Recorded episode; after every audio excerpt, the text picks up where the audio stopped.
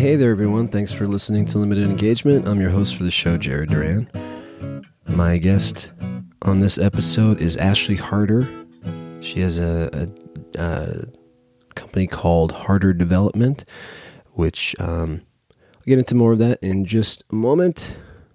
This, uh, these sultry late night FM tones are brought to you by the remnants of a head cold head cold, stuffing your sinuses since the invention of the cold. or whatever. I don't know. I don't think I'm really, you know, it's just, it's one of those things. Well, I'm pretty sure maybe it's psychosomatic. I don't know. Maybe I'm miss, uh, uh, what do you call them? Uh, it's one of those things where you're fa- I'm falsely equating the start of this cold with the standing outside stinkweeds um, Friday morning after you know Black Friday um, for Black Friday Record Store Day to pick up a few things, um, and it being very cold and rainy, and um, and the fact that I started uh, with a sore throat that night. Maybe I'm falsely equating that. Um, but it was it was I argue it was worth it.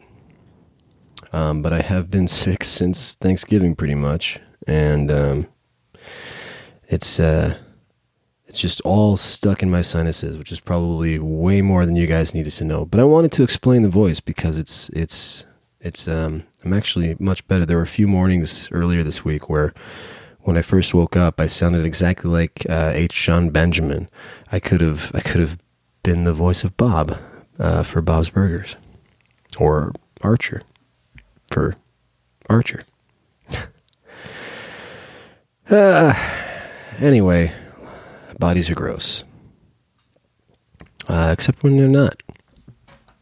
But under these current circumstances, I'm of the opinion that they're gross. Um, but I do I do want to mention something. Um, you know, because as I mentioned, I want to mention something because I mentioned something else. Apparently, uh, I, I, was standing outside in the rain uh, with a buddy of mine, and uh, but uh, this is one of the reasons that I love going to Stinkweeds, and I will always support them uh, as long as I have the money to do so, is that um, you know uh, Dario, who's who's actually uh, who's who's been a guest on the show before and is actually going to be a guest in the future. Um, uh, but you know we'll get into that when he's on the show. uh, like came up and saw all of us. You know there were probably about 10, 15 of us at the time, and uh, and uh, you know was uh, went in and unlocked the door and then came back out and and said, "Why don't you guys come on in and get out of the rain?" And how many, you know, it's that kind of place where you get that sort of, um,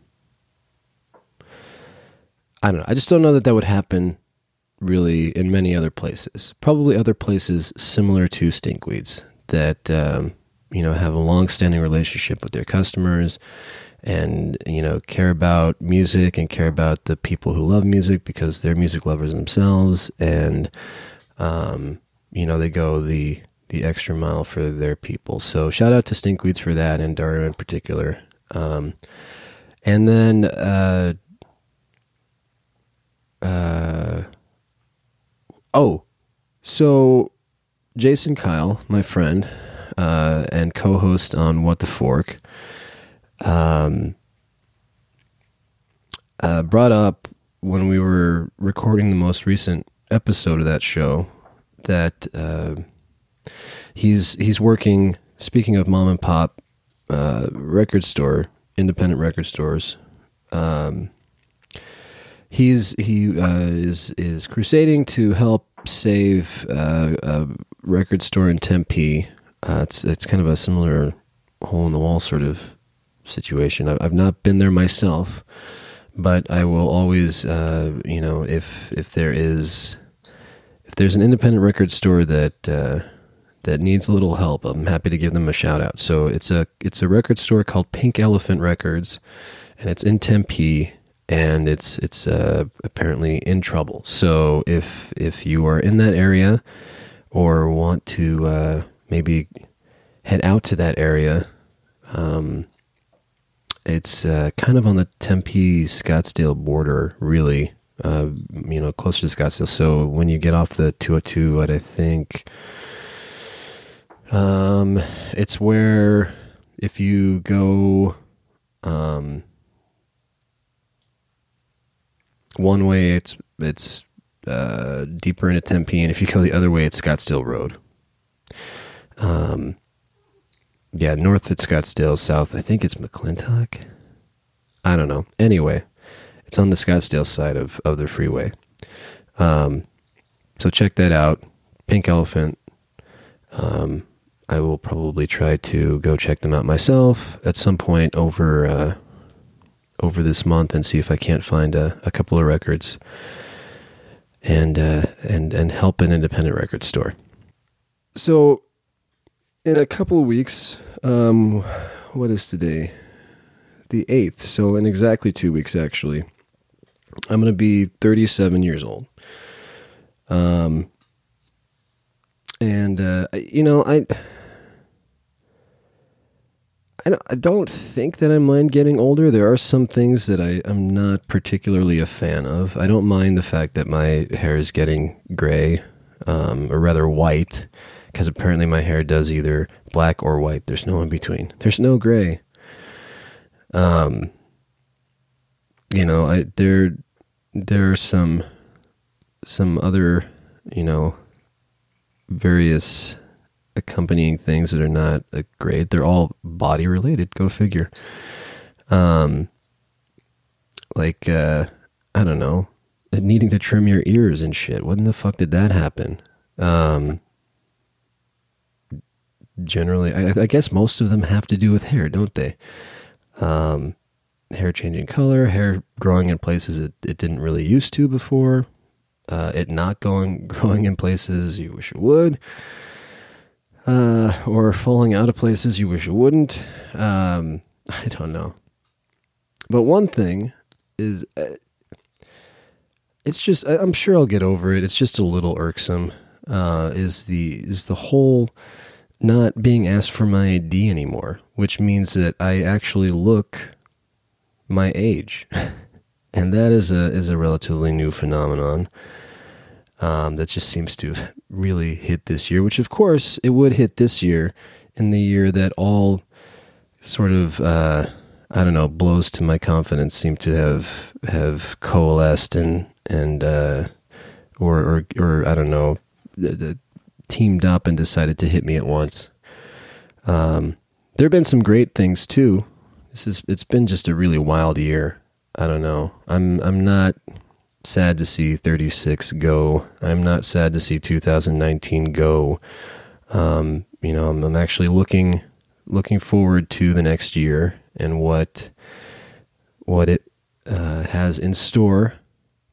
And one of the things that that uh, happened this year that was new was um, uh, kind of to me out of the blue. I don't know. Maybe maybe it's not out of the blue, but to me it it seemed out of the blue.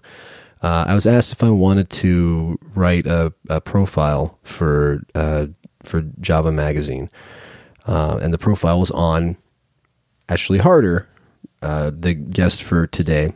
Um, and I've I've never you know I've I've been a writer as long as I could hold a pencil, really, you know. But that was fiction, you know, telling stories, um, writing stories, writing poetry, writing songs, and then not writing songs, and then now starting to write songs again.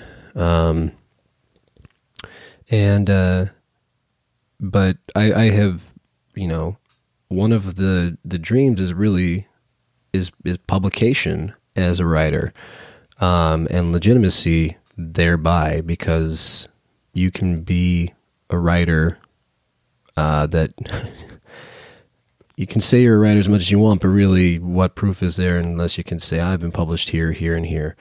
Uh, and I've, had I've had a couple of stories published, and I've had poetry published in in journals uh, uh, over the years. But um, as far as sort of steady publication, that's still sort of been elusive. Um, and uh, uh, so this was this was really cool for me. My my first uh, article out of the gate uh, was was published. Uh, very little editing was needed. You know, I compared the final final uh, article to my original, and there wasn't wasn't much difference. So that felt good. It got it right the first time, uh, and and uh, and it also happened to be the uh, the the cover piece. So if you go and and pick up the December issue of Java Magazine, um, which you can find at coffee shops and and record stores and all sorts of places, um, bars. I, I, grabbed my copies from Bonus Round, uh, which is, uh, you know, sure I'll I'll do a little plug for Bonus Round. It's my favorite favorite bar to sit and and drink and uh, it's kind of like my cheers, I guess. The people know me when I walk in, so uh, I get to be norm there, um, which I guess sort of says speaks to how often I've been there this year. Um, but that aside, anyway, so yeah, check out bonus round. But if you pick up the December issue of Java Magazine, um, Ashley Harder is on the cover, and I wrote the the the article. So, just shy of my 37th birthday, I have now entered the the world of of freelance writing. Um, so yeah, I'm just, you know what? I'm going to be happy about that. I'm going to be proud of myself for that. I'm happy with the article. They asked me to continue writing for them. Um, it was cool that I could go ahead and combine recording for the podcast and uh, and pull from from that for the article. Uh, it was a it was an interesting process. Um, and I had a great time talking to Ashley. By the way, I was not very familiar uh, well, I, was, I will cop to not being at all familiar with what adaptive reuse is prior to speaking to Ashley.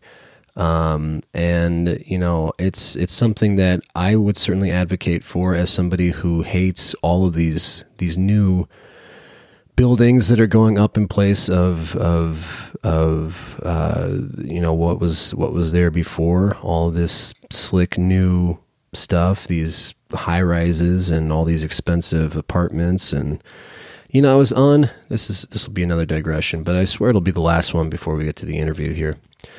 Um I was I was over on Fifth Street off of Roosevelt, uh, which is a street that I have been going to for a long time, um, it, it, many years at this point. Um, back when Lawn Gnome was there, and uh, I was going there uh, when I was first getting involved in the in the Phoenix literary scene and um, poetry scene in particular, and going there for events and uh, uh, you know I was at the I was at the Lost Leaf last night to see Ed Masley's band, the Breakup Society, which sounded great by the way. Um, they have a new album coming out in January, so hopefully we'll uh, we'll reconnect with with Ed and and his band. Um, and and, uh, and talk about that that new record. Uh, but so that was cool. I had not gotten to see them live before. I've only listened to their their music on online, uh, and they they did they sounded great. So if you get a chance, check out the Breakup Society.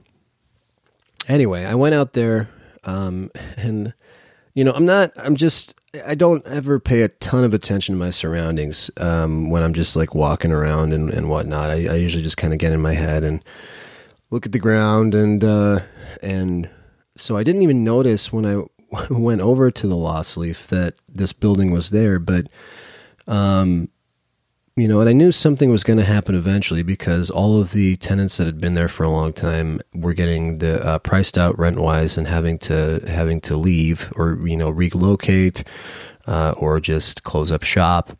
Um, and so across from the Lost Leaf, this whole section is fenced off, and there's this new like glass and steel building. I have no idea what it's going to be, but it's just like fuck, you know why do we have to to you know, tear everything down and you know put some new structure in its place? And what um what adaptive reuse does and ashley's going to do a much better job of explaining it than i am right now is is not that. Um it's it's taking what's there and repurposing it really holding on to the um the the main bones of it um, and trying to preserve as much of the historic quality of it as possible. Um, and that is something that I can get behind. But you can learn more about what that is um, and what Ashley does if you go to harderdevelopment.com. Um, you can check out what uh, what her mission is and uh, view properties that she's already uh, uh redone and uh, what they they look like now, and then also um, get information on the project she's currently working on, on uh, which is the uh, multi-purpose um, uh, unit called Clio that is on the the uh, Miracle Mile. Um, so check that out again. That's harderdevelopment.com. And here's my conversation with Ashley and I will just talk to you briefly on the other side with all of the stuff that I should have mentioned at the top of the show that I usually do. I'll mention it at the end.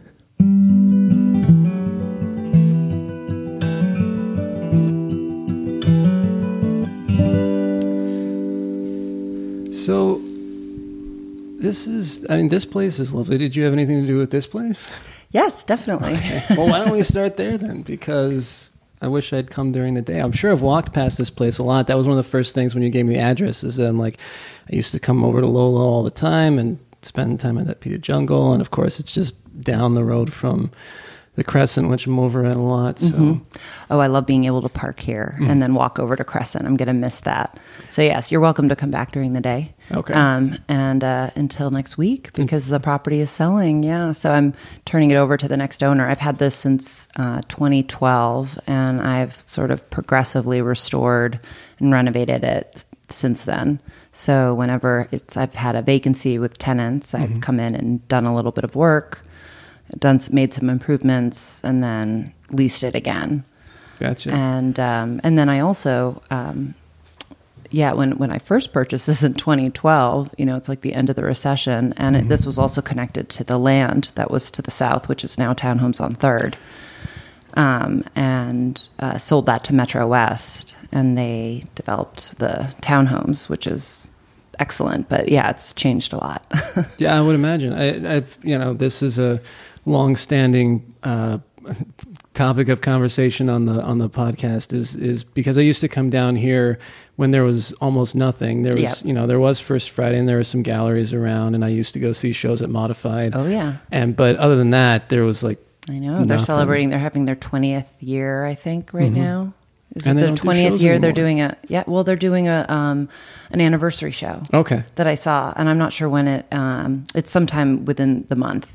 Gotcha. Um, and I'm excited about it. But I think that's like what Phoenicians love to do, right? Is right. sit around and talk about old Phoenix. It, it does. It does make us all sound it. like we're you know very uh, nostalgic back people. in my day, it was you know it totally back in my day was here five yeah. years ago, and and yeah, and you always have to quantify it by years time, right. where you yeah. what your own age was, or if you're from here or not, and exactly. It's it's a great way to get to know people in general because you can just say, when did you move here? Yeah, well, and that's you know people people qualify that like there are some people I'll talk to. I've lived here my family moved out here when I was 10, so I've lived here over 25 years. And to some people, they're like, "Well, your grandfather then is a native," and some people are like, "No, you're still not." Oh, You're everyone not has an opinion, Yeah, right? What yeah. Mm-hmm. makes you a Phoenician? And yeah, exactly. Everyone has their opinions. I moved here. Uh, I came here for nine months when I was 18 years old, and very randomly hadn't been to Arizona before, and um, and it made an impression in those nine months. Made friends, came back years later. Um, and so I had that perspective of, you know, roughly around t- 20 years. And uh, it's, uh, it, it was, it, and I, I would say for the first 10, I would not, you know, I would not qualify myself as a Phoenician at all. But now that I've done enough work here, lived here, made it my home, been here through all, through a lot of changes, I now I'm like, okay, it's my second home. I mean, you're you're definitely very heavily into the fabric of the of local business and and um, you know um, considered planning and all that sort of thing. Which I, I want to get into all that, but we might as well start at kind of what what brought you out here to begin with, if not for that nine month period, then for the long term. you know, every time I'm asked that or want to talk to that, similar to like a question I'll get is sort of what made you interested in adaptive reuse or why real estate or something. It's like I answer it 10 different ways depending kind of on my mood. I mean, there's so many reasons. There's so many reasons as to uh, as to why Arizona was appealing to me. Um, but I think um, you know, I'm from Boston. And so, I mean, it's just a completely different culture, landscape, everything. Mm-hmm. And to me, that was really exciting um, when I first came out. And when something's so different, you are just even, I think, so much more hyper aware of your surroundings. Mm-hmm. And it just creates a better connection to those surroundings because you're really like, I just, you know, it was, to me, it was, you know, Arizona was wacky and different mm-hmm. and beautiful and young.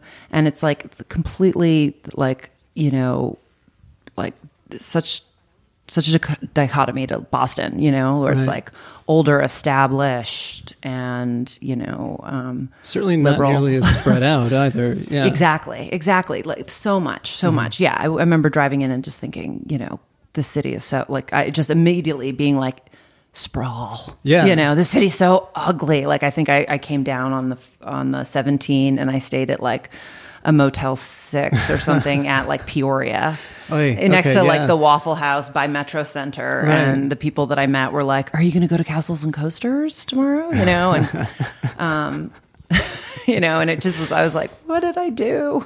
yeah. what yeah. did I do?" Well, to to sort of to sort of speak to that, there there was not um, much of a cultural epicenter at all. So you No. would you would have strip malls or malls. You know, for a long time we boasted. I think Fashion Square was the second largest mall in the United States or something, or had taken over from Mall of America at some point. Yep, I don't know. That's another thing Phoenix likes is, is the boasting. Yeah. Um, and so there was that. There was, you know, there would be, you know, everything that it seemed like we were boasting about was not cultural but consumer based. Definitely. Yeah. Um, and certainly this notion, and I've noticed a lot of it um, driving back and forth between here and Tucson, is that Tucson seems to love to hold on to its, um, you know, its its architectural landmarks and culture and and and showcase that, whereas we seem to be all about knocking it down and building Yeah. the next thing. Yeah. Well, one thing is, is, is, I mean, there has always been culture Mm-hmm. here within Phoenix. Like I came in, when I first came in, I, I definitely noticed it, that there was culture. It just wasn't maybe arts based culture, Right. community based culture. The culture was consumerism, right? And, and some sprawl. But within it, there is still a lot of touch points that had some history or culture. You know, I was downtown then and I remember, you know, I remember seeing all these billboards for the Phoenix Symphony. Right. And they were trying to advertise themselves as like this great date spot. and, you know, it's a great place to take your date. And it was like, you know, maybe billboards up on Camelback on your way over to Scottsdale. Sure. You know, or um, you know, it was it was still just sort of trying to figure itself out. They were still there. You know, you could still go and they we you know, there was still there was still uh you know, community around arts and culture. It was just there wasn't that epicenter, like you said. There wasn't the the for me. I didn't find, you know, I found smaller communities Mm-hmm. that were um, engaging around it, and we didn't have like that culture of like coming together around Yeah. our heritage of Arizona. I'm not as familiar with Tucson. You know, I, I love going down there, and I love that that what they have done for preservation. And I'm kind of been really like lately. I've been enjoying just traveling all around Arizona and mm-hmm. like getting in, getting interested in some of these smaller towns and the copper mining towns and getting beyond just sort of the Sedona Flagstaff, you mm-hmm. know, shuffle, pace and shuffle, like saying like, okay, let's go to Winslow or let's go to Superior and really mm-hmm. check these like, you know, smaller spots out. Um, but, but yeah, no, Phoenix, I mean, we, we have always embraced our culture of construction. I mean, yeah. you know, a building and Something, some, yeah, some freeways always going in, some, some Right, new Mm-hmm. building or other. That's- Yeah, yeah, we've had to add the infrastructure, and that's created jobs. And Mm-hmm. you know, we've had, um, you, you know, you know, our, you know, with Luke Air Force Base, Mm-hmm. and you know, all the contracts surrounding that. I mean, we've just always had this culture of building, and then. You know, when I came in in 2000 was when I first got here.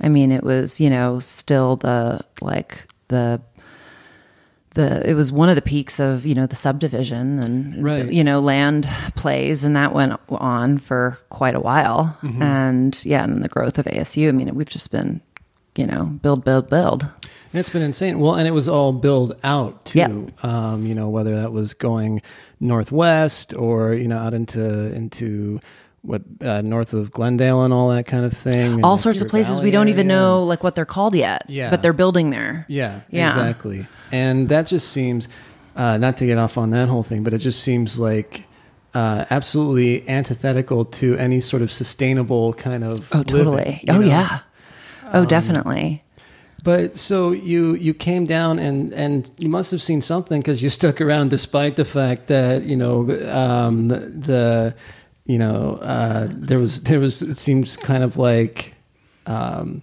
I mean everything even if you want to talk about you know certainly the the Phoenix Art Museum has been around for a long time the Heard Museum there's that there's the you know, if you wanted to go see all the turquoise and everything, you could go to downtown Oh, Scottsdale. you Oh, know. absolutely. I used to go over to the Biltmore a Mm-hmm. lot, you know, and um, uh, yeah, and of course, yeah, going over to Old Town and going to you know SMoCA and Mm-hmm.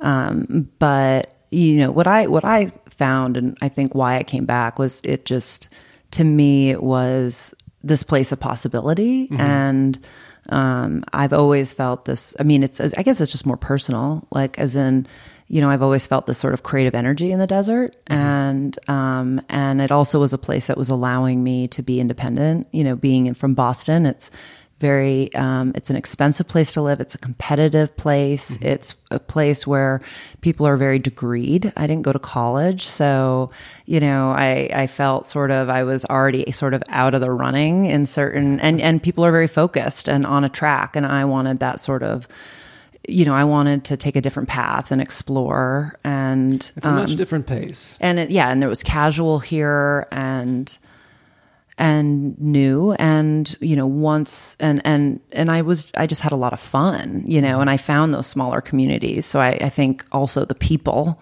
made it worthwhile as well as um you know as I uh, but I started to really appreciate certain spaces like just even like you're saying like being able to go to modified and being able mm-hmm. to walk around Roosevelt and like just kind of check out what's going on at night. And you know you kind of felt like you own the city and that's a really empowering kind of feeling when you're young and Yeah. I just wanted to stay around for that and um, and then when I really started to develop what my interests were and where I wanted to go as far as work and lifestyle, I recognized, oh my gosh, I can do it here. it was almost like you know this sort of backwards way of like you know it kind of.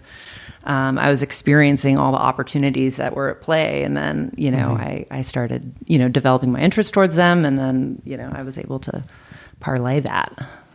Well, and that's, I mean, one of the reasons that I thought um, well, it might not have been the initial impetus for this podcast. The initial impetus was because I had an opportunity to do some programming, and I wanted to do sort of um, a uh, craft series, like uh, for writers and things that was Right. not out of ASU because it was not really accessible unless you were going to go to campus and and sit in an auditorium and listen. Yeah, look at this. I mean, you're here tonight, and Yeah. we're like in Roosevelt getting to podcasts. And this, I don't think this has ever had a podcast in this Well, home. This is yeah, this is a pre-statehood house, and it's the first podcast.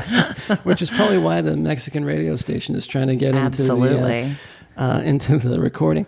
But um, people are going to hear me talk about this, and it's not going to be anywhere on the podcast, and they're going to think I'm insane. But that's um, they, if they've been listening to the show long enough, then they already think so. so, um, but one of the byproducts of that initially was it was just for writers, and then I started branching out into some other things, and it led to meeting you know, uh, people who I would have, uh, especially musicians um, and some writers as well, who I was finding were all coming from the same areas, whether that was the Coronado district Right. or, or Roosevelt here, or, um, you know, finding that there there was really not only a lot more, you know, a lot that I just didn't know about that I was getting kind of a peek into, but also um, that there's so much uh, kind of cross pollination of different, Yeah. you know, artistic leanings and all that kind yeah, of yeah it's and yeah, and that's sort of what led me into even development in general. Is I it's it's part of the ecosystem of creativity.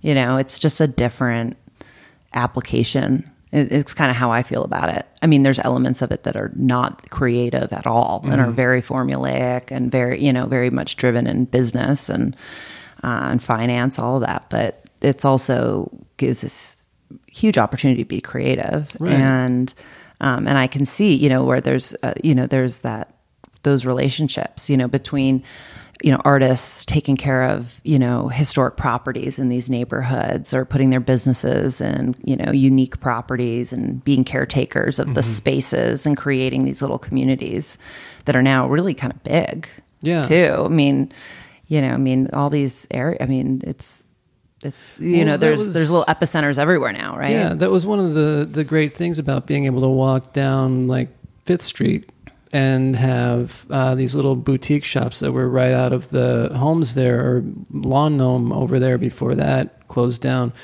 Um, and you know, un- unfortunately, it just it seems like. Um, well, you know what? We'll hold off on that for a moment because that actually leads to some some other questions about specifically what you do. But so what is that what is that kind of journey leading up to you starting your business harder development in 2011? So it's like a decade between you getting here and then establishing yeah that. um uh, like if you know a lot of like it's like like one of those crazy straws that's like my journey gets- yeah, to it sure. um it was you know for me it was uh, well i mean i um, was similar to other people during the recession where I had lost my job. I had lost my job. Uh, I mean, I, it, just like I said, I answer this differently every every time. But um, the I was working for a medical practice, and they um, sold the practice, and they you know were were changing things around because of the recession, and and I really had to have that hard look of what is that next step. And when I took that look, I really kind of um, I put a lot of pressure on myself um, to figure it out. I was also kind of getting near 30 and I want I had that all those pressures of like let's just figure it out, right? Like let's not have any more false starts. Let's um, and so um, you know, I, I have some really great uh, like um, models in my, and and um, of uh, people working in real estate and people being entrepreneurial in my life. So, you know, particularly in my family. So, my sister is, has um, created her own business in real estate back in Boston, and it's very much tailored to her um, to to her. Uh, interests you know her aesthetics the way she wants to be running a business the people she wants to work with and i loved seeing how um, she was really t- able to create this whole like lifestyle around her very particular interests um, but I don't even know if it was that like, oh, I, I could emulate something, or I don't think it really was. I think it really was like uh, a desire to I mean, I remember it being kind of like a desire to um, participate in the small business, um, uh, the the growth of more small businesses that I was seeing in the in the neighborhood. But I, I wanted to participate in a way, but I didn't want to actually run a business. And so I, um, I mean, it, it, and and so I had this idea of um, purchasing a building renovating it for smaller spaces because everyone was downsizing. No, every people wanted to step away from the sprawl. People wanted to work in their neighborhood. So I said, well, if I could do these smaller suites, you know, maybe I could rent them out, and that maybe if it didn't work. I could run a business out of there, but I have no idea what it's going to be. But I knew I wanted to do something entrepreneurial. So, I mean, it's just so it's it's. I mean, I there's ten different ways I could describe uh, uh, all the that I could describe sort of how I got to starting a development business, but it was very sort of backwards and odd, and I don't know if it was always intentional. And then um, it really, but then when it when it when I started kind of making decisions that were leading me into the business, I recognized it was like this sort of full circle moment. Like, oh, that interest I've always had here. You know, um, you know, I was an esthetician, so I was doing like aesthetic work before, and having this interest in the surface, right? And so mm-hmm. now I'm like, now I'm doing all this facade work. And, you know, it was just all these things, all these little things. I'd always had this interest in art. And then it was like, how can I work with artists to craft things for my properties? And it mm-hmm. was just, it all of a sudden I went, oh, like all these little interests that didn't come together have this nice little touch point all right here in mm-hmm. this work. And so, and then it just grew. And then it was like, oh, yeah, I love this. I don't want to do anything else. So it sounds like, I mean, it's the the, the you're, you're you're coming up on having this this business for for ten years, and it seems mm-hmm. like you kind of like. oh, I mean, that's that's kind of a big leap to like to having some sort of amorphous idea of what you want to do, and then narrowing it down to something that's very specific like that. yeah, you know, and, and really, I remember at the time it was, um, let's try to do one thing that was small. And this is so funny. I was like, it's small and low risk and it's going to be easy. Like, just, just totally naive. Like, you don't go into it knowing the full work of it. Uh, knowing the you know the the um, because it's risky and Right. it's it's difficult it's challenging so you, you just you go in blind it's like people doing a home renovation like Sure. if you knew how stressful it would be and how you're going to be broke at the end of it why would you do it Mm-hmm. you know you just think it's going to you know you, and then what you get versus what you think you were going to get in the beginning might be a little different Right. Um, and well, so uh, well, the time that you're considering doing that, though, Phoenix was one of the hardest, or the city's hardest hit by that recession Mm-hmm. because it was such, you know, stemming from that focus on consumerism. Oh, it was everything was about building out, um, and so much of that yeah was we couldn't do that anymore we had Yeah. to completely you know change um, focus. And i mean I, I don't i think that they're, they've picked up some of those you know we've picked up some of those similar beats now where Yeah. we're like ooh wait we know how to build. We're good at this. Let's keep going. And so that's happening again But It's kind of like that, Yeah. you know, history repeating itself thing, where it's like, you know, wait, did you not? Kind right. of learn but it is bit from the different than it was. And i think you know starting during the recession it really was it was such an education because i i really came into the business learning about you know you know how how how grossly affected was somebody by the recession and how mm-hmm. difficult was it? I mean people were losing their properties their investments. They were you know partnerships were failing. They were you know per, the personal loss that goes along with it when you mm-hmm. invest in real estate. You know it was just these horror stories and it made me very conservative. And so even when the the in in my approach mm-hmm. because i was just i you know i was looking at properties that people were losing.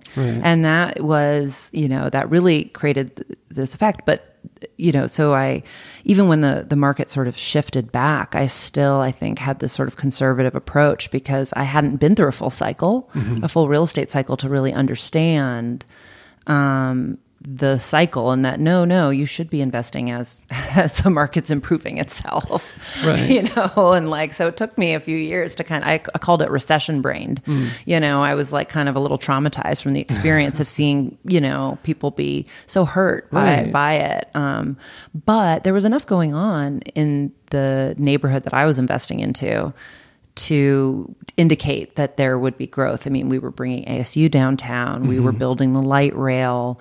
Um, you know, people were the residential real estate was desirable. I mean, you know, I was right on McDowell between Willow and Roosevelt, and there were other developers, large development groups.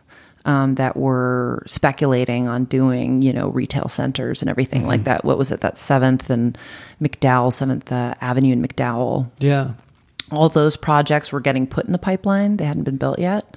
So there was just enough where I was like, let's try this one small thing. And if it doesn't work, it'll just be another false start. and you, you know, and, and yeah. Well, how, so how much of that it was factored into your kind of decision making about that? Because there was definitely a, a long period of time where it was very much a, you know, there certainly a number of years anyway where it definitely was a buyer's market. Yes. Um, it's it's it's certainly going. You know, if it hasn't tipped yet, it's definitely going Oh, it's- back the other direction. It's tipped, yeah, it's tipped, and I I miss those days. I wish you know I look back and.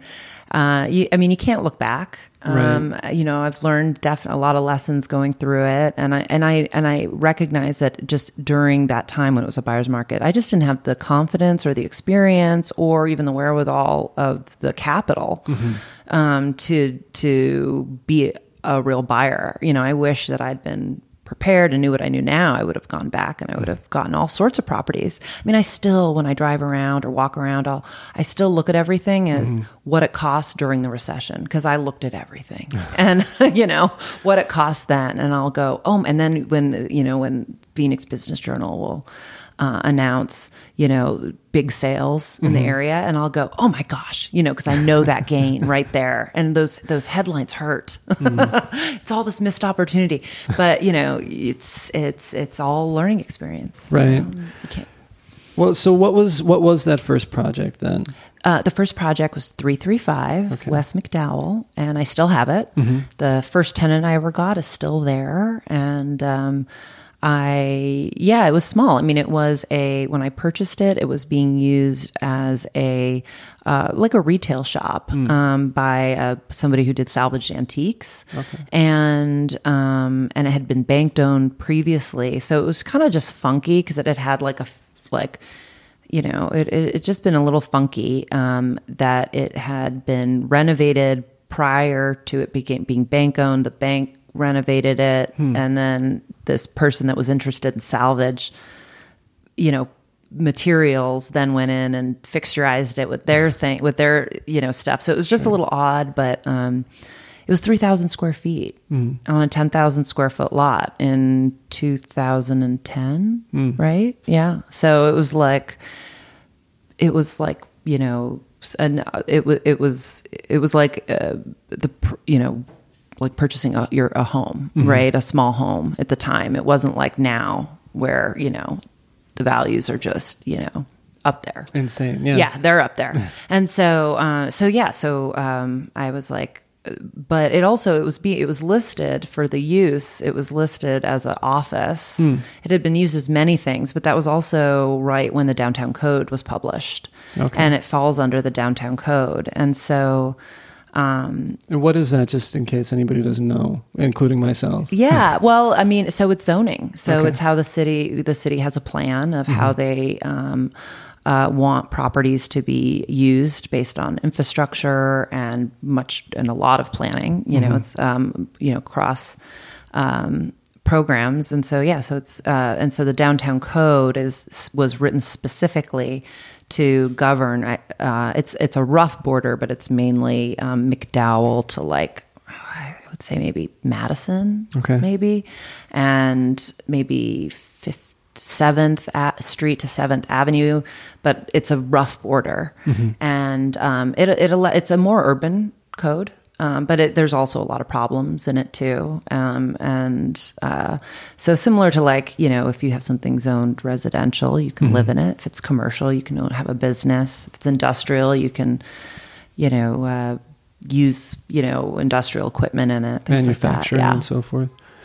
yeah Um, so that uh, that um, that kind of leads me to what I was uh, wanting to get at before, which is, um, what you know as as you get your your first spot there, and you know sort of decide what you're going to do with it. What to you, um, spoke to the idea of doing adaptive reuse rather than what other things that seem to happen, which are total tear downs and then like building on the lot. Yeah, well, at the time, it was more um, it was more economical to Mm-hmm. to adaptively reuse the property, Mm-hmm. um, and um, based on the condition I found it. Okay. So it made more sense to just to renovate it and go through the the process of changing the use with the city Mm. um, than it did to to tear it down. Um, and it had some historic character to it as well. I mean, there's um, some interesting aspects to the actual build itself,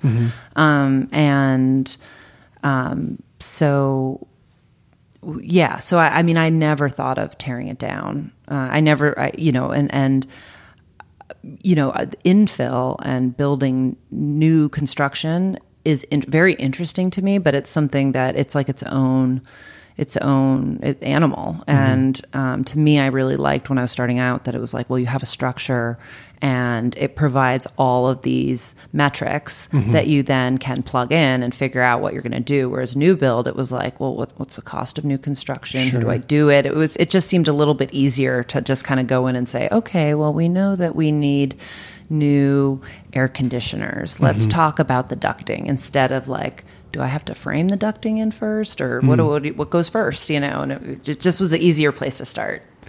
And what um are are so as you're you're looking at a place though, can you kind of I mean, one of the things one of the I think the the great things about being in really, you know, I guess you could say this kind of heart of Phoenix area where it's it's downtown here, even a little further north up by yeah, by Camelback and Central, that Right. kind of uptown Yeah. area, all that, is that you can walk down a street and have every home look completely architecturally unique. And Yeah. there's, you know, that's this appeal to, you know, that's that to the sort of mindset that I have looking at a subdivision where everything Oh, yeah. looks exactly the same. Oh, that's a complete. There's a complete appeal there for Yeah. me. Yeah, I didn't want to work anywhere else. Yeah, And well, and the thing is that you know these homes are kind of like old to you know old to Phoenix is like the twenties. It's not that old. I you know. I know. Uh, especially where you come from. That's Exactly, all like, right? you know colonial stuff and, oh and gosh, whatnot. yeah. I So mean, we're the the birthplace of America. exactly. Now, so it was. I mean, was that part part of the appeal of doing that though to kind of preserve whatever uniqueness was to the neighborhood? Oh, absolutely. Oh, yeah, absolutely. I mean, it, it, it was for me. It was also. I mean, it's so it's a lifestyle choice, Mm-hmm. right? It's I wanted to work where I live, and I wanted to live here because of I wanted to live in the downtown area because of the character of the historic neighborhoods, Mm-hmm. and because of sort of the cultural center of it, of being by the museums and the organizations, being by the capital. To me, that like read, okay, I'm at my urban core. That's where I want to be, um, and then wanting to work on the properties and improve properties. You know, um, also, you know, there's uh, is is part of that lifestyle, right? I want to be here. I want to take care of what's around me. I want to um, make things a little bit better.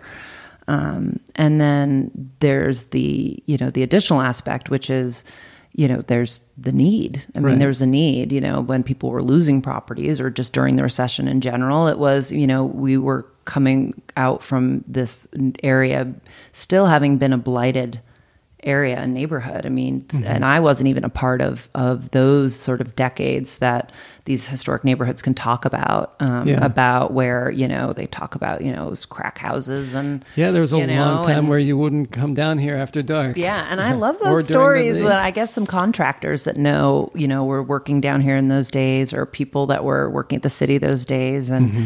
you know, it's it's not what we you know know it all, and it's an interesting history. But the the properties needed the work, Mm-hmm. so it was like there's an opportunity to go in and do it. Um, and the you know real estate model was still not turned towards infill or adaptive reuse either. So there wasn't as many people willing to to get into that type of work or investment. So um, people, you know, I remember talking to people sort of in the brokerage community, and I'd say, "Well, I'm looking at stuff downtown," and they'd be like, "What are you talking about? Like, let me show you this.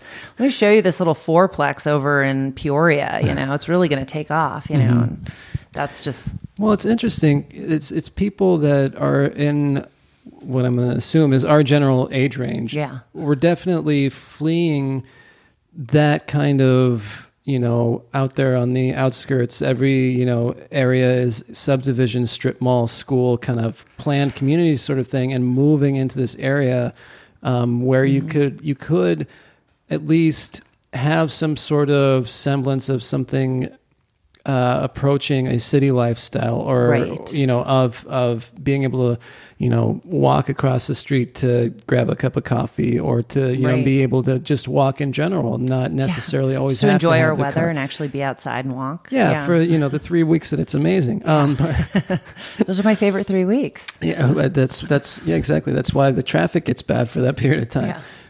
um but you know so i'm curious you have uh you have three projects that are that are listed on your company's site which are the 335 commons um, campbell house Mm-hmm. Yep. and the carline center Right, right. um, and can you kind of speak to how you uh, came to acquire each of those successively, and what your kind of process is with, you know, are you are you touring these places and kind of seeing, is it a like cost benefit kind of analysis It's sort of yeah, thing too? yeah. It's it's it's really weighing it out. I mean, I've looked at a lot of different projects, and there's ones that, you know. I wish I've I wish I could have done more, Mm-hmm. you know. But I um, uh, have. I spend a lot of time looking at potential projects Hmm. and um, doing and and you look at all the the um, I mean it's it's it's you're just constantly performing due diligence on these properties and looking at um, the I mean, you're, you're looking at the integrity of, of the property, you're looking at the zoning, you're looking at the costs, you're looking at what's necessary to get it to be code compliant, you're looking at um, the feasibility. You know, the feasibility is number one. You're always looking at the feasibility of a project. So, what is the market like? Um, and uh, so the, the the projects that I chose, it's interesting. I've learned more about what type of projects I want to do through moving through different types of projects. So, you know, my hope would be that in the that I can be more, um, you know, where where I can be a little bit more streamlined in, in going after the projects that I specifically want to be working on. Um, where it was, you know, each one's been very different. Um, but, you know, essentially, I mean, I was buying projects that were sort of passed over and had a low barrier of entry as well. You know, I mean, the projects that I've taken on um, have been manageable where I've been able to do them with my own resources and not need to bring in other development partners. Um, though, I mean, it's always a team that makes these things happen, you know, and your bank and is a, is a team member, but not have to bring in other development partners. So I could still stay small and, and manage it myself. So, you know, so it's all, all of these factors, you know, you're just constantly weighing them all out. And, and then looking, uh, of course, at all the intrinsic values of the neighborhood, the community, the desire to see a space, you know, um, uh, improved and you know put on the market for rent and you know so um, constantly evaluating all of that Well, and have you found that in the years since you started harder development, is that um, which uh, you know, just the, your your last name just lends itself to. it's so yeah, true. it's, it's it's perfect. I don't But- know if I'd do that again, honestly. I don't know if I would have gifted myself with yeah, with the the prophetic name of harder development. Mm-hmm. You yeah, could have this tagline: really "Harder is- development. It ain't easy." Um, no, so- oh gosh, don't you think I've been there? I'm like, I yeah, I would do like a rebrand campaign all around that every year. But do you find in the in the years since you started this, has there been a growing interest as as people gradually, um, you know, give into the, um, you know, the the inevitability of these statistics and science of of uh, our global impact? Has there been more of an interest in adaptive reuse, maintaining what we already have, rather than tearing down and starting over? Yeah, oh, definitely. I, I don't know if the I don't know if I I think that I think there's a small percentage of of people that are going into adaptive reuse because of the sustainability piece of it, like as far as sort of the value of. Um, I, I, I think that it's the the general market conditions make it more appealing, which is we you know we want to be in certain neighborhoods. Certain neighborhoods have more value. People want to use what exists there to you know to place their businesses or you know do real you know work within real estate in those those neighborhoods where they go in and adaptively reuse versus build. Um, I think you know adaptive reuse can be really like can be difficult around sustainability as well. Yes, you want to use what you have and make it and and improve upon what you have and not but I mean, you're also uh, you know, it's it becomes a value of what what's the existing sort of building value piece because I mean, there's so much there's so much waste Right. in construction in general. So, and, and when you move a project, a property through an adaptive reuse process, you know, even if things are usable, you might technically not be able to use it because you have to be able to get to a place where you're code compliant. So you can get that certificate of occupancy. Gotcha. So there's elements of it that aren't sustainable and um, aren't pretty. I, I, you know, I think you know the construction industry and the waste that we create is is mind boggling and it's it's you know it's it's it's it's kind of like clo- like clothes culture where it's sort of like it's great to go to a thrift store but you know it's and it's great to go to a thrift store to buy inexpensive clothes at you know a target but it's like when we see it as disposable that Right. whole culture around it um, is not sustainable Right. so, you know, it's like, you know, thrift stores aren't going to end end the problem. So adaptive reuse isn't going to end sort of the, the burdens that the planet takes with with uh, construction. But also, in the time that you've been doing this, have you sort of seen ways that that can be improved upon as well? Yeah, I, I think so. I mean, I think for me, it's been um, it's it's something that you have to kind of you, you you have to compromise on it because you want to get these projects done. Sure. And you know what becomes the most affordable solution is the most readily accessible solution, and the readily you know um, um, sort of the uh, approved um, building methods. So you know if you want to, so right now you know different sustain, you know using different materials that maybe are more sustainable. You know they may be harder to source, they may be harder to uh, install or to you know find people that are skilled in installing them. Sure. You know, then getting the city to sign off on it as an approved, you know, as a as an acceptable product to put mm. in a commercial public space. You know, it's Yeah. you know, there's those so it becomes more difficult. So it's sort of like, you know, I, I got this building that I'm working on now on McDowell and you know, a, a lot of people will like talk to me about different sustainability things that I could do in, in the build and mm-hmm. you know trying to be helpful and saying like are you going to put it in shade trees? Or can you do solar? And it's like well unfortunately like you know with solar you know mm-hmm. that you know one you know this is a building that can't even have a AC mounted on the roof because it wasn't built for that. Oh. So you have to structurally support it. And then it's also you know the time to engineer that and then this, all the soft costs of getting the city to accept it and APS to accept it. Right. take a project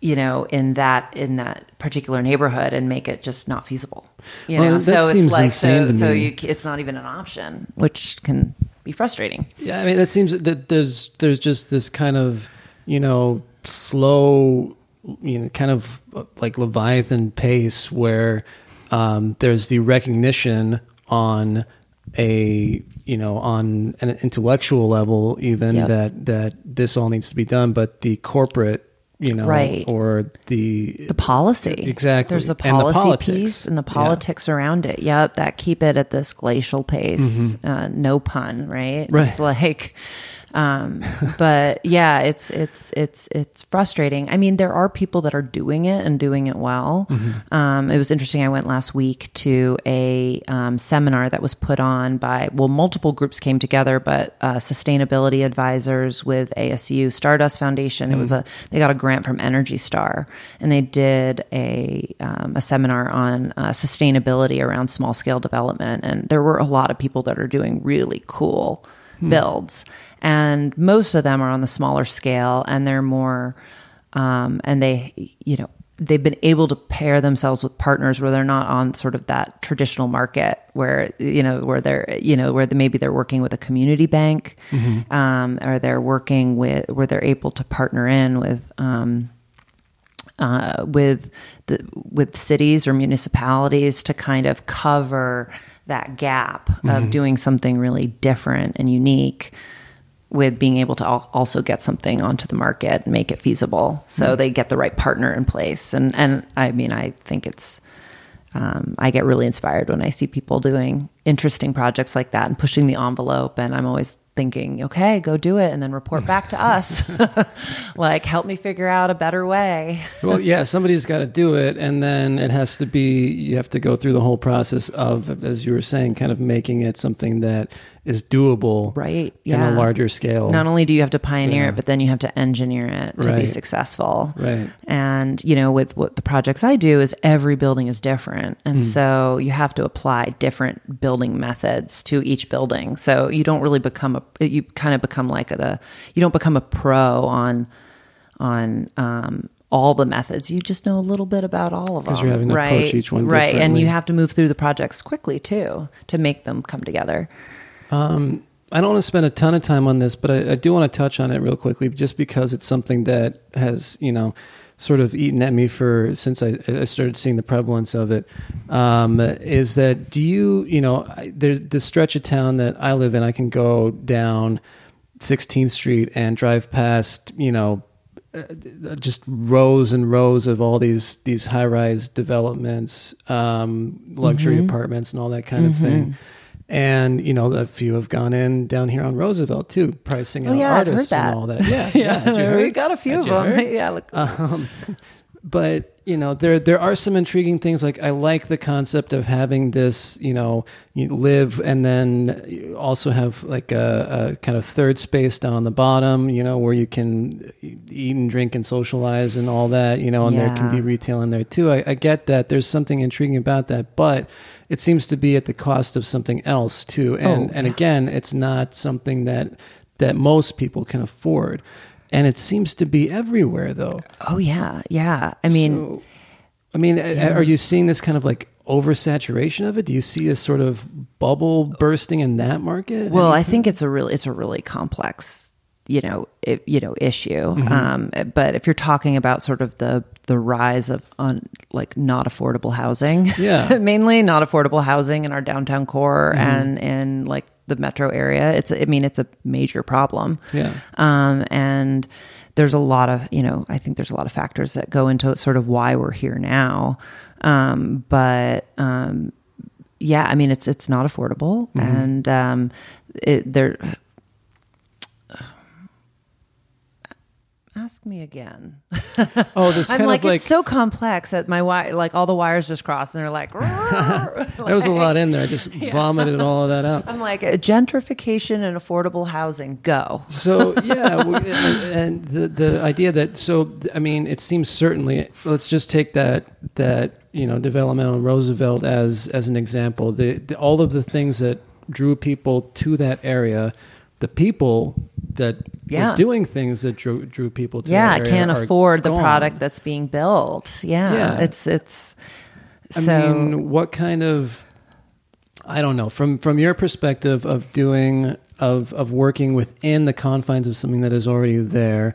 um, as uh, you know in an, in areas where you know there are there you know people there's there's still you know a lot of people around um, you know luckily because they've just held on to what they had but yeah you know, and that's not an easy road too No. to hold on when when there's forces at work around you in your neighborhood or in Mm-hmm. your community and you know whether you're a business owner or a homeowner or you know just a resident you know it's it's it's hard to kind of hold on as well um, Mm-hmm. i mean even so i mean one of the one of the factors of wanting to you know sell this particular property that i cherish and love is you know i mean the, the the taxes are so high on it it's. Oh, a yeah. difficult place to you know i mean i'm getting all these valuations off of all these new builds Mm-hmm. and they're cha- constantly changing the you know the um, they're doing you know reassessing these neighborhoods as they change and i'm you know still just 3000 square feet you know historic property it's trying to you know shoulder all of that that burden so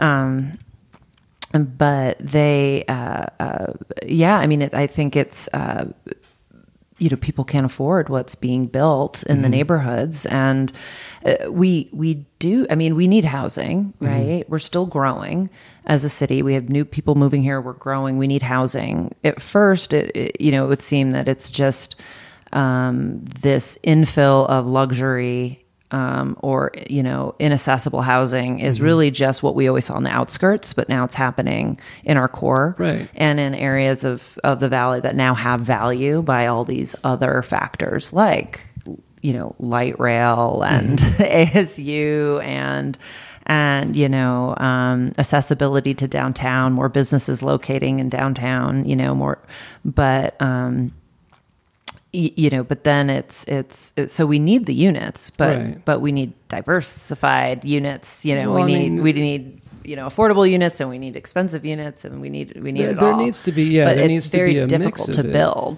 It's just it's it seems that you know again you know, one of the things that that a you know a top five city needs is an arts scene oh yeah to maintain any sort of interest in it and and the fact that you, you know so there you know eventually it's just gonna I don't know I'm gonna get off my my rant Oh gosh, no! This it's it's. I mean, I think this is a really con- what you're talking to right now, Mm-hmm. which is just the shift, the uh, another shift in culture, Mm-hmm. and it kind of can seem, in my my sense, like you know, we, we were there was there's a consensus that's grown around the arts Mm-hmm. that's that are of of people that are showing up and creatives that are kind of aligning themselves with one another with different institutions and then and it all kind of takes place in this downtown area within Phoenix. I mean there's there's centers all over, you know, there's, you know, Mesa has a you know, really great arts organizations there and Tempe and such, but here in Phoenix, you know,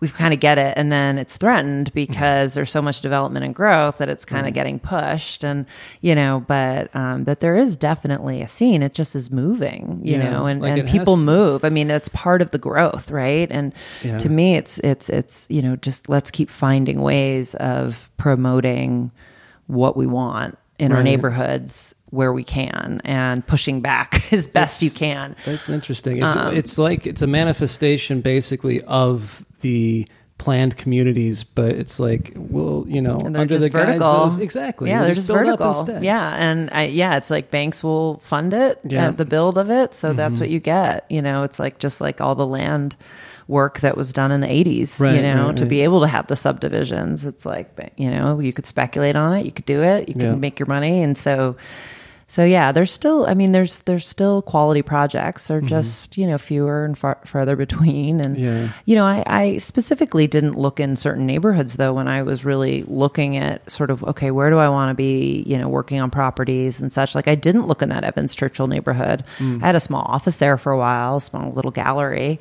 and there were definitely availability. But I knew just because of the zoning and the way that these that the this um, the way that cities tend to grow um, based on zoning and policy and you know just location in general. You know i knew that it was kind of gonna like it, it was gonna be fulfilling the storyline that it's fulfilling now. Right. and i could kind of see that coming. And i and it just it was gonna be harder to invest into that you know to stay in that area in a small little space um, and do that work. And so I, I think it's really important to kind of look at, you know, what are the policies that are affecting the different neighborhoods that you're living in, that you're working in, and and you know how is that going to, you know, what's a representation of the stakeholders in those neighborhoods, and that's going to give you a good idea of what's going to happen or where it's going to go, right? You know, Yeah. is there an interest like you know right now working over on McDowell in the sort of now newly branded historic Miracle Mile? Mm-hmm.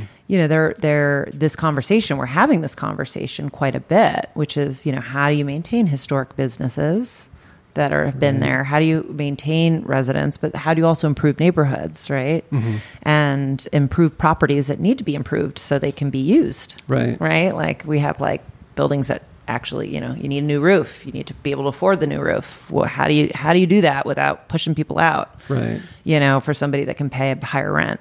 Yeah, I, I guess it's that striking that balance, you know, between somebody who sees a way to make a shit ton of money Right. versus, you know, let's let's go ahead and actually reinvest and and maybe I don't know work with what we have. I want to make sure to come back to the gallery thing, um, but I do want to uh, ask in that kind of vein of um, this taking, you know, organizations coming together and kind of taking the larger view of things. You're a member of the Local First Arizona uh, Forum. I am, yeah. Can you talk about that a little bit? What that is and what you guys do? Yeah, um, it's it's a uh, it's a new group. It's a new initiative um, under Local 1st and it is specifically geared to creating um, uh, a, a network or an, an alliance within the design and development community, um, and really just taking those local first values of um, more, you know,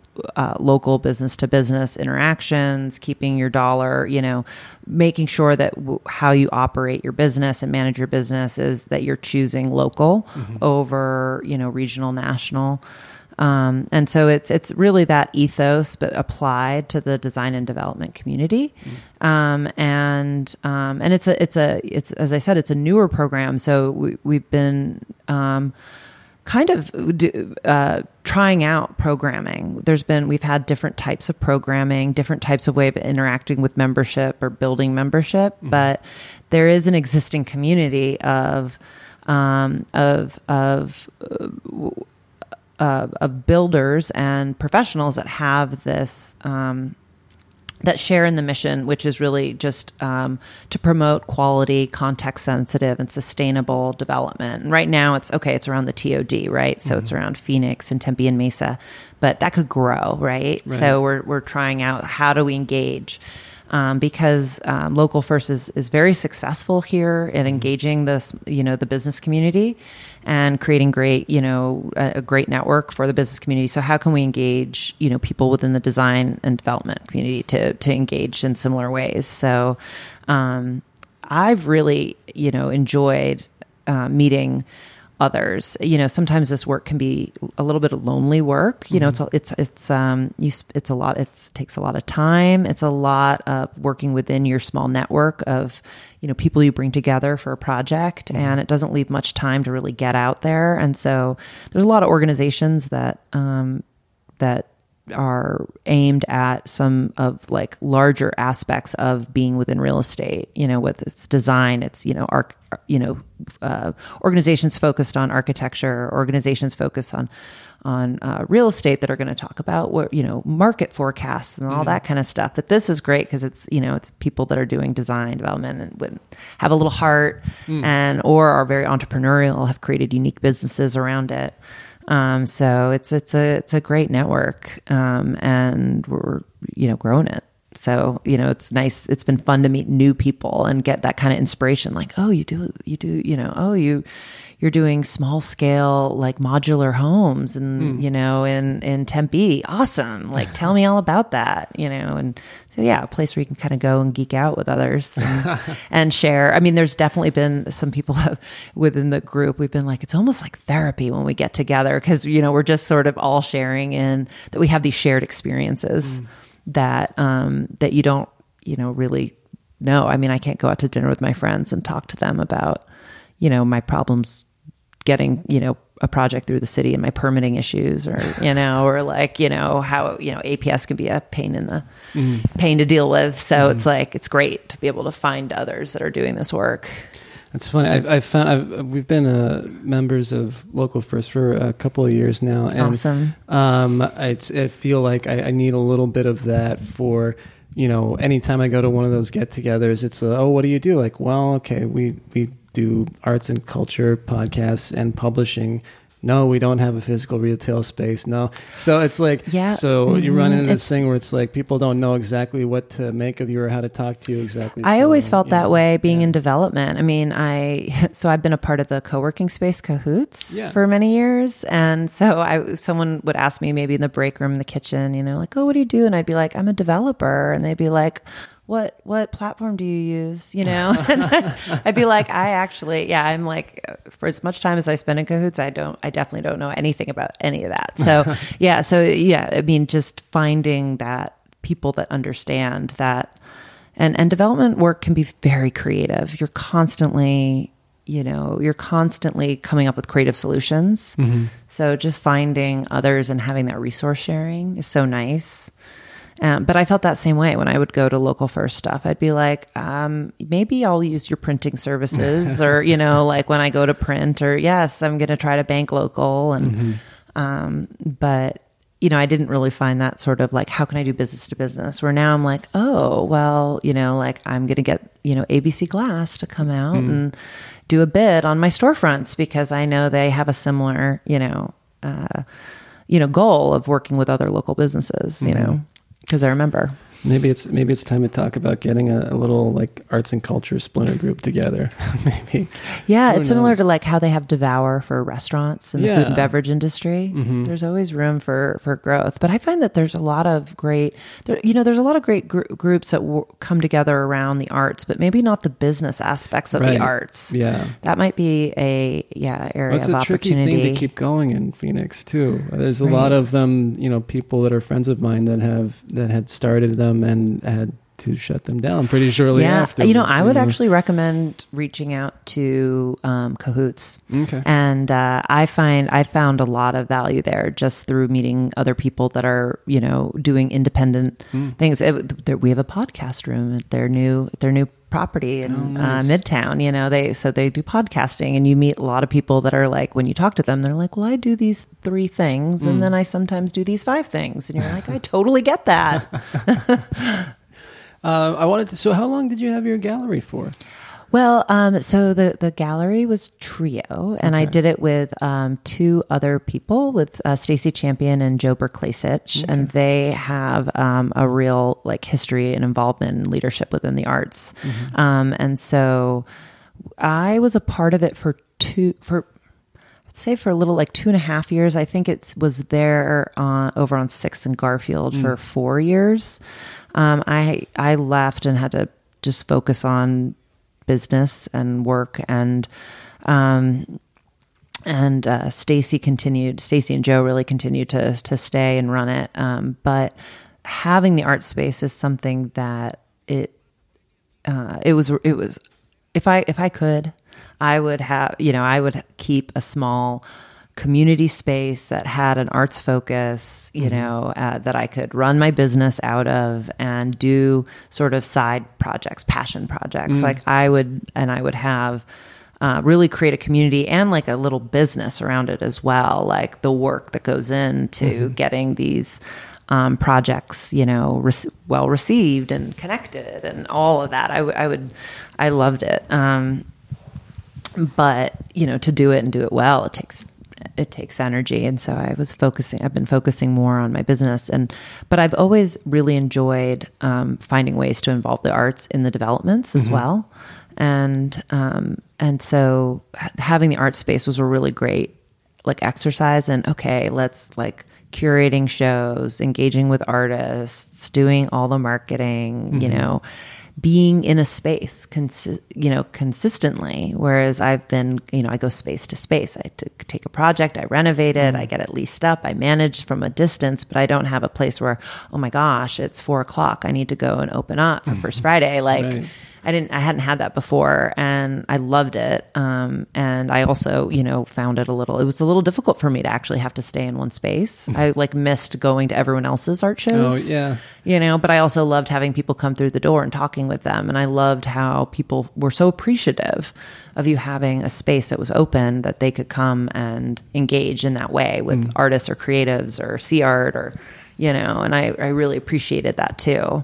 So I've always loved uh, bringing people together around the projects and around art in general. Um, and so, and that's always been a love of mine. Actually, when I was saying like, oh, okay, my first project, if I were to fail, my backup plan was I would run a gallery out of there.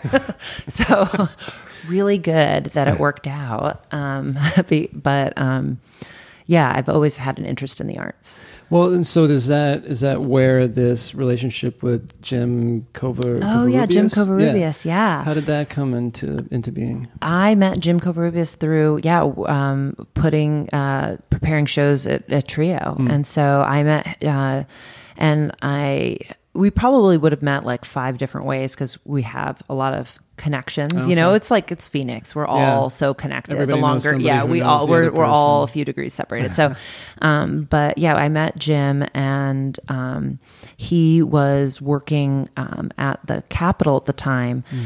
So okay, I, I'm going to go on a tangent here. Sure. Um, it actually relates back to Campbell House, where we're sitting right now. Okay. Because um, this property was um, uh, before the person I purchased it from. This was owned by Senator Ben Miranda, and Ben and Jim went to um, ASU together, and they were both uh, veterans. And they became very good friends. And this was Ben's law office and also his campaign office back in the 90s, early 90s and 80s.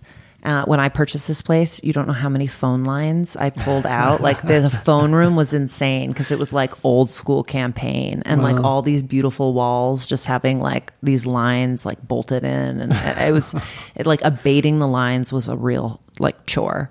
And so, but this property at one point had all of Jim's artwork up because he was really great friends with Ben. Well, when Ben passed, his widow, who uh, took his Senate seat, um, Catherine Miranda, went to, to Jim and said, "Hey, I would like to do a memorial for for Ben, and let's put your artwork up in the Senate building at the hmm. Capitol." And at that time, we were working with Jim to show his work at Trio. Ah. And I said, "Oh my gosh, you're going to do this! What a cool opportunity!" And so I went and I met with him, and and I was like, you know, let's go to the Capitol. Let's find the works that they got, and they they kind of just grabbed some. They grabbed like a lot of random stuff. They just went, like went to a studio and was like this, this, and that. And I'm like, no, you have so many Arizona themed and Arizona um, you know related to Arizona history pieces of artwork. Like let's put those in the forefront. And so and just through that we just like we um so I helped him with curating that show I helped him with curating the show and then we were like let's put it together in a website let's find other places for the show let's find other ways to get artists to show at the Capitol um, it was at a time now they have a have a, um, a gallery where they're bringing in like current live artists to show contemporary work at the at the Capitol Museum. But at that that time they um, they had they weren't. They were just doing like you know showing the archives in the library and the regular tours at the museum. So we, we saw a huge opportunity there. Like let's get some artists in there. And then since then we just have like found creative projects to work on together. Meaning, actually, in the back room right now, I have all of these. Um, uh, all of his old videotapes that I'm helping him with uh, that he used to do. He used to put together um, interviews of artists, Arizona artists, back in the 70s and 80s, because he's always sort of been involved in organizing around the arts. And so I'm working with him on archiving them. Getting them all transferred to digital exactly, and all that kind exactly. of thing. And then that's really cool. Yeah. So yeah, and so he's become a great friend, and yeah, and his art is is. Uh, is excellent. I mean, he just like he's been he's taught me a lot about history in Arizona. You know, he's a storyteller. Oh, that's fantastic. So you you found a way to to do this this this business and and work that you enjoy doing, and also keep involved in the arts. Yeah, just like I was saying, it's like this full circle. It's mm-hmm. like how can I use the how can I create a lifestyle mm-hmm. that is related to all of my interests, you know, that that keep it really, you know, um, exciting. And so yeah, I've always tried to find ways of like showing art in spaces. So whenever I have like a vacancy mm. Of a space, I'll be like, time for a pop up art show, you know, or like, you know, um, and and try to make it relatable to the actual neighborhood that the building's in. So like, let's find an artist that's working in that area. Let's, you know, Oh, that's fantastic. yeah, and and you know because I mean, and they're just one and the same. It's like you know the arts and you know the change uh, and like sort of historic preservation. Th- there's so many relationships that are there. Yeah. you know, and so there's a lot of ways to to engage to engage. You know, in the arts when you're doing development work. Well, it's. I mean, and I think that it's finding a way to showcase what's special about that area. Yep. Is you know that's. Um, I was talking recently to um, Mike Logan, who's in.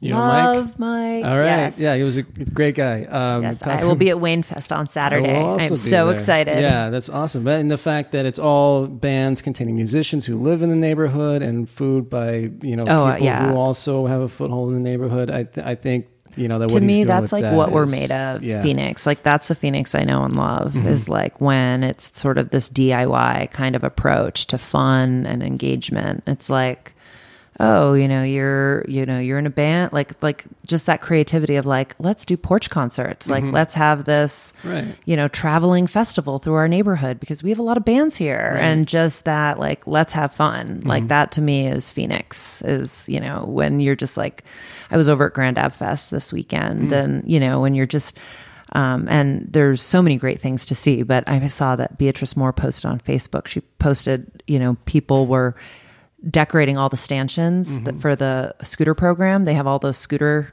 stanchions out Yeah. those like white posts that are like kind of unsightly and Yeah.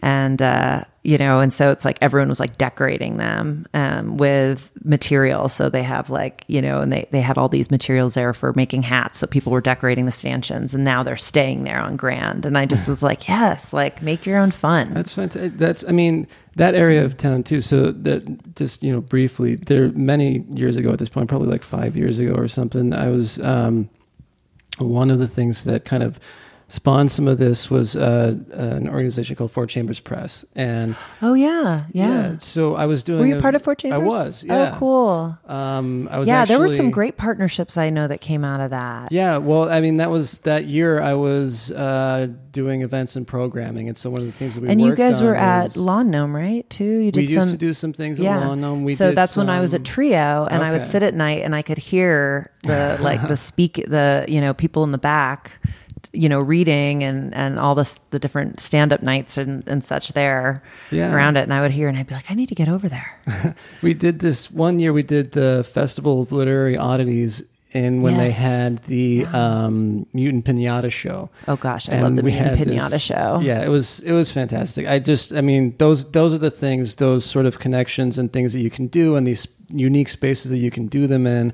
That you know make you know that, that that are one of the reasons that I haven't just like moved to LA or something Totally. like that. Or Oh yeah. Anytime I think about moving away, I mean, one now I can't. I Mm-hmm. Right. got I got responsibilities. Yeah. All your stuff's and, here. Yeah, all my stuff. you know, I can't I can't pick it up and take it with me. Mm-hmm. Um, but when I have thought about it, it's it's just I don't. We have such a special community here, Mm-hmm. and uh, the way that we um, engage and interact around you know these these neighborhoods is totally unique Mm-hmm. and i do still think part of that is there's a lot of factors to it but i think part of it is that um, the affordability piece Right. which is you know when you're not like nose to the grindstone of in that culture Mm-hmm. of you know hyper competitive very expensive you have a little bit more room to to play and explore and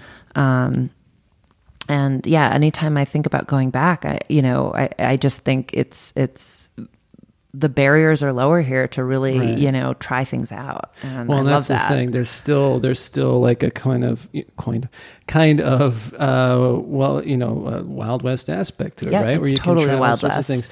You can't, you know, you can't do that in LA anymore. You can't do that in Portland anymore either. It's all completely priced out, you know. Yeah. It's, but we can we can still do that here. We can. Yeah. We absolutely can. And there's yeah, there's uh uh it was it was exciting. It was like you know, here I am over on Grand, and yes, there's thousands of people out on Grand Festival where I Mm-hmm. can remember where it would be like biking down the street and you go in, you're like, How many people came in today? Like, did you see anyone? You know? Mm-hmm. Yeah. And it's so it's so different. But it was like it's even better. I was like, this is you know, is it a threatened area, Mm-hmm. a historic neighborhood that's threatened? Because, like, yes, Mm-hmm. absolutely. But does it mean there's just more people that are coming in that are also interested in the arts and you know families and people from other parts of the the the city that are like getting to have this quality experience. It's Mm-hmm. like that's great. They're gonna they're gonna you know the more they engage in that the more they're gonna become advocates of it. Like Right, oh i want you know we want to maintain it. That's where i go and i you know have this arts festival. That's the fervent hope, anyway. i know Um, right. I'm i'm like like compulsively optimistic i think you have to be to live here or the other side or you can just be this like you know total pessimist hater on like all the changes so i, I flip to the other side of that coin I, I try. I definitely fall into the pessimist category, but I try. There's enough, you know, cool things that pop up where I'm like, you know, yeah, okay. So at least we keep getting to do this stuff. yeah totally it stays interesting Well, thank you so much for talking to me. This has been a great space to do the interview in too. Yeah, no, I was excited to to get this chance to speak with you, and I'm excited. I'm you know excited to um, uh, participate in the series. I think it's great for promoting uh, creatives and, and and artists and and finding more spaces to to uh, you know. Um, uh, connect people around that. That's great. I mean, we need that. we need that in Phoenix. All right. Well, I appreciate that. Thank you. Um, And yeah, cool. I think we're good. Okay, awesome.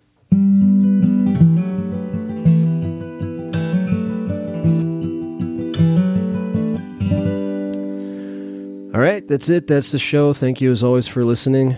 Um, thanks again to Ashley Harder for sitting and talking to me. I did. I really enjoyed meeting and talking to her. Um, and I think she what she's doing is great. And go to harderdevelopment.com and and learn more information about her projects. Um, I didn't mention any of the the like promotional stuff or anything like that, and that's that's fine. I'm just going to run through it really quick here. If you are out and about for Festivus, um, Hoot and Waddle is going to have a table there. So if you're looking for literary gifts, uh, books, and and whatnot, uh, we will be there to service that need. It's on uh, what's actually this week as the first date. So December 12th and 19th we'll be there. I think it runs from five to ten. Um, so you know, come on by and uh, and pick up a collection of poetry or or short stories or or creative nonfiction.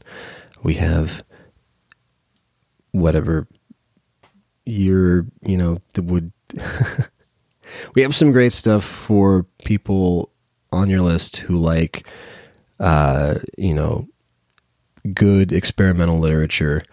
Um not the sort of of uh popcorn fluff that you would normally that mainstream fiction but if you want something a little more interesting um and thoughtful and uh something that'll make you really think we have that.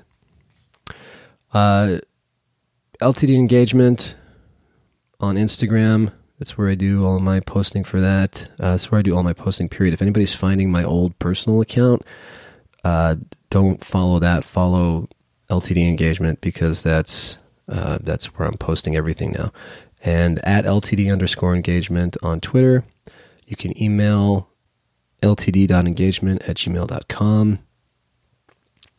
And if you want to support this and other projects um, that I'm working on financially, you can always go to patreon.com forward slash hoot and waddle and uh, become a monthly subscriber there, uh, patron.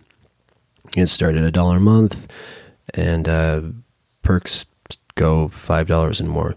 I just went through all my old files and finished organizing all the limited engagement archives so I can start loading those up uh, to be exclusive for people there. And um, that's going to do it. We'll have a show next week. Um, and I'll see you then. And uh, try to try to stay well. And uh, look forward to the next year. All right. See you on down the road.